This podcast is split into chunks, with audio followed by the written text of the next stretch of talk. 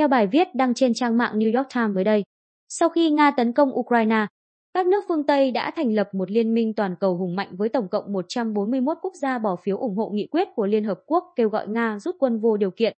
Ngược lại, Nga dường như bị cô lập và chỉ có 4 nước phản đối nghị quyết, trong đó có Triều Tiên. Tuy nhiên, phương Tây đã không giành được nhiều sự ủng hộ trên toàn cầu như lúc đầu. Hơn 47 quốc gia đã bỏ phiếu trắng hoặc không bỏ phiếu, bao gồm cả Ấn Độ và Trung Quốc. Nhiều quốc gia được gọi là trung lập này đã có hỗ trợ kinh tế hoặc ngoại giao quan trọng cho Nga. Ngay cả một số quốc gia ban đầu đồng ý lên án Nga cũng cho rằng cuộc chiến không liên quan gì đến họ và đã chuyển sang lập trường trung lập hơn. Một năm trôi qua, ngày càng rõ ràng rằng mặc dù liên minh cốt lõi của phương Tây vẫn rất mạnh, nhưng họ chưa bao giờ có thể thuyết phục toàn thế giới tham gia cô lập Nga. Thay vì phân chia làm hai phe, các nước trên thế giới đã phân chia thành nhiều nhóm khác nhau.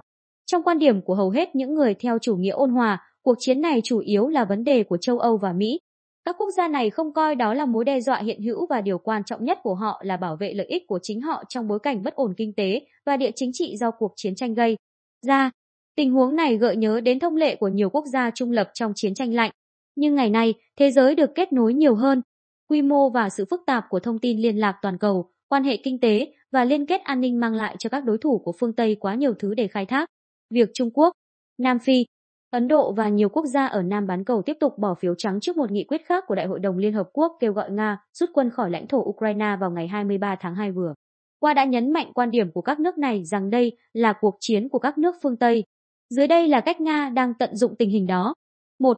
Bỏ qua lệnh trừng phạt. Lúc đầu, các biện pháp trừng phạt kinh tế của phương Tây dường như đã ảnh hưởng đến khả năng duy trì cuộc chiến của Nga 37 quốc gia. Dẫn đầu là Mỹ, đã tham gia vào các biện pháp trừng phạt, đóng băng dự trữ ngoại hối của Nga và nhắm mục tiêu vào các ngân hàng chính của nước này, làm lung lay nền tảng của hệ thống tài chính Nga.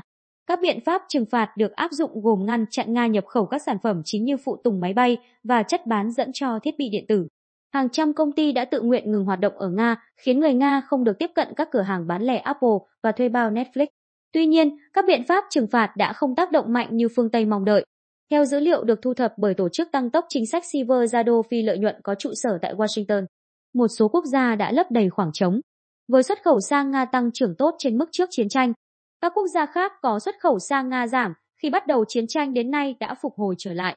Chỉ riêng Trung Quốc và Thổ Nhĩ Kỳ đã chiếm được phần lớn khoảng trống để lại do thiếu hụt xuất khẩu. Xe du lịch sản xuất tại Trung Quốc đã thay thế nguồn cung trước đây của các nhà sản xuất ô tô phương Tây cho Nga. Xuất khẩu máy móc và chất bán dẫn của Trung Quốc cũng đang tăng lên. Các sản phẩm khác được sản xuất bởi các công ty đa quốc gia không còn có thể được xuất khẩu trực tiếp sang Nga, nhưng giờ đây có thể nhập khẩu từ các quốc gia thuộc Liên Xô cũ. Ngay cả khi Thổ Nhĩ Kỳ bán vũ khí cho Ukraine, Tổng thống giờ Erdogan vẫn tăng cường xuất khẩu sang Nga, tạo ra một lỗ hổng trong đòn trừng phạt của phương Tây.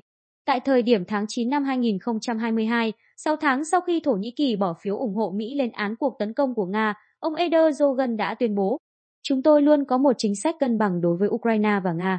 Nhìn chung, mức độ thương mại với Nga đã tăng trở lại sau khi xuất khẩu sụt giảm tại thời điểm bắt đầu xảy ra cuộc chiến, vì vẫn có nhiều quốc gia sẵn sàng kinh doanh với Nga, các biện pháp trừng phạt vẫn có thể ảnh hưởng nặng nề đến Nga trong thời gian dài. Các biện pháp trừng phạt đã ngăn cản đầu tư nước ngoài và dự trữ tiền mặt của chính phủ đang cạn kiệt. Hạn chế thương mại dầu đã buộc Nga phải cắt giảm sản lượng. Việc chuyển hướng các đường ống dẫn khí đốt của Nga sang châu Á cũng sẽ mất nhiều năm. Nhưng ngay cả khi nền kinh tế Nga bị suy thoái, nó cũng đủ để hỗ trợ việc tiếp tục chiến tranh. Quỹ tiền tệ quốc tế IMF dự báo hồi tháng riêng rằng nền kinh tế Nga sẽ tăng trưởng 0,3% trong năm nay một sự cải thiện mạnh so với dự báo trước đó là âm 2,3. 2. Mua sắm đạn dược và các linh kiện quân sự.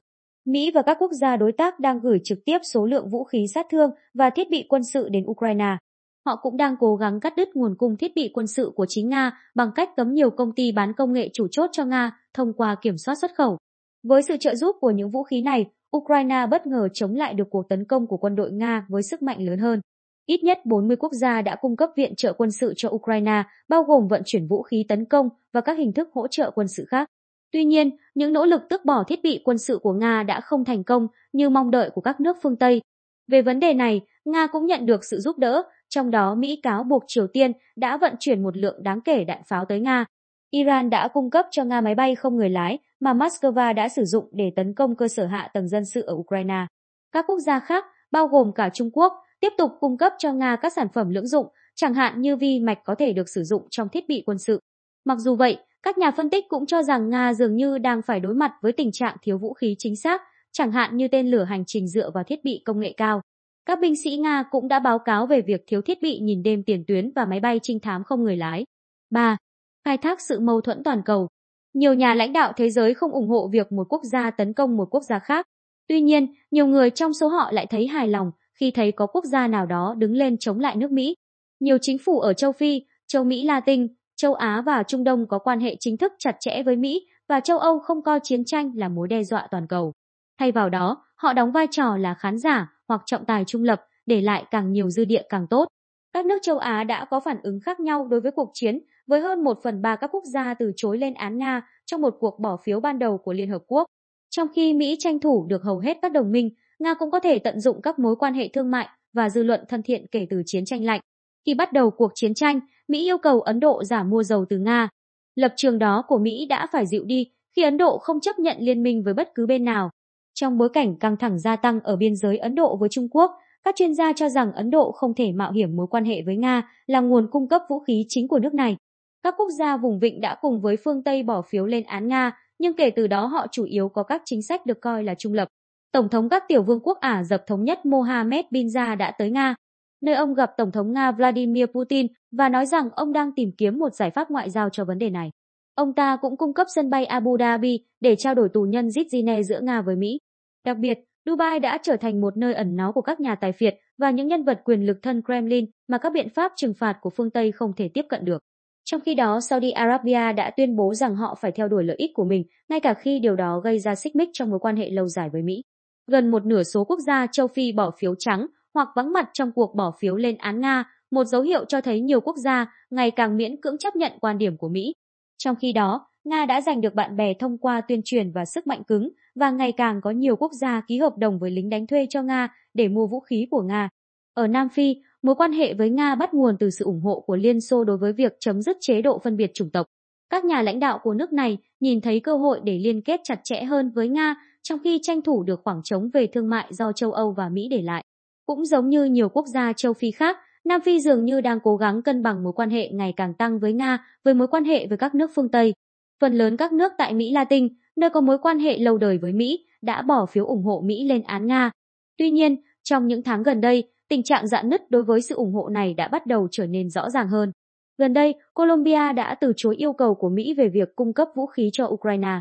Khi Thủ tướng Đức Olaf cho đến thăm Brazil vào tháng trước, Tổng thống Brazil Lula da Silva đã từ chối lên tiếng ủng hộ Ukraine và tuyên bố rằng cần phải tìm ra lý do đã dẫn đến chiến tranh giữa Nga và Ukraine. 4. Nỗ lực của lực lượng làm suy yếu sức mạnh của Liên minh phương Tây. Hàng chục quốc gia phương Tây đã hình thành nhóm nòng cốt hỗ trợ Ukraine bằng cách cung cấp viện trợ quân sự cho nước này hoặc trừng phạt Nga. Sự thống nhất của phương Tây trong chiến tranh là rất đáng chú ý. Trong đó có các quốc gia từ lâu được coi là tương đối thân thiện với Nga như Đức, Pháp và Italy đã kiên quyết ủng hộ Ukraine. Tổ chức Hiệp ước Bắc Đại Tây Dương NATO, vốn bị Tổng thống Pháp Emmanuel Macron tuyên bố là chết não vào năm 2019, đã một lần nữa đạt được mục tiêu bảo vệ Liên minh phương Tây khỏi sự tấn công của Nga. Nhưng ngay cả giữa các quốc gia phương Tây, sự đoàn kết này cũng không hoàn hảo. Là thành viên của Liên minh châu Âu, Hungary thực thi nghiêm ngặt các biện pháp trừng phạt Nga. Nhưng dưới thời Thủ tướng Orbán, Hungary đã là kẻ ngoại đạo trong EU khi nước này không nhiệt tình ủng hộ Ukraine. Hungary đã chỉ hoãn một số quyết định của EU cần có sự nhất trí của tất cả các nước trong khối. Các quốc gia khác cung cấp hỗ trợ quân sự cho Ukraine song vẫn từ chối áp đặt các biện pháp trừng phạt kinh tế đối với Nga. Theo số liệu của Viện Kinh tế Thế giới KIE, chỉ có một số quốc gia đang làm tất cả những gì có thể để hỗ trợ Ukraine như áp đặt lệnh trừng phạt đối với Nga, cung cấp vũ khí hạng nặng như xe tăng, xe bọc thép và hệ thống tên lửa phòng không cho Ukraine và chi ít nhất 0,1% GDP viện trợ song phương cho nước này.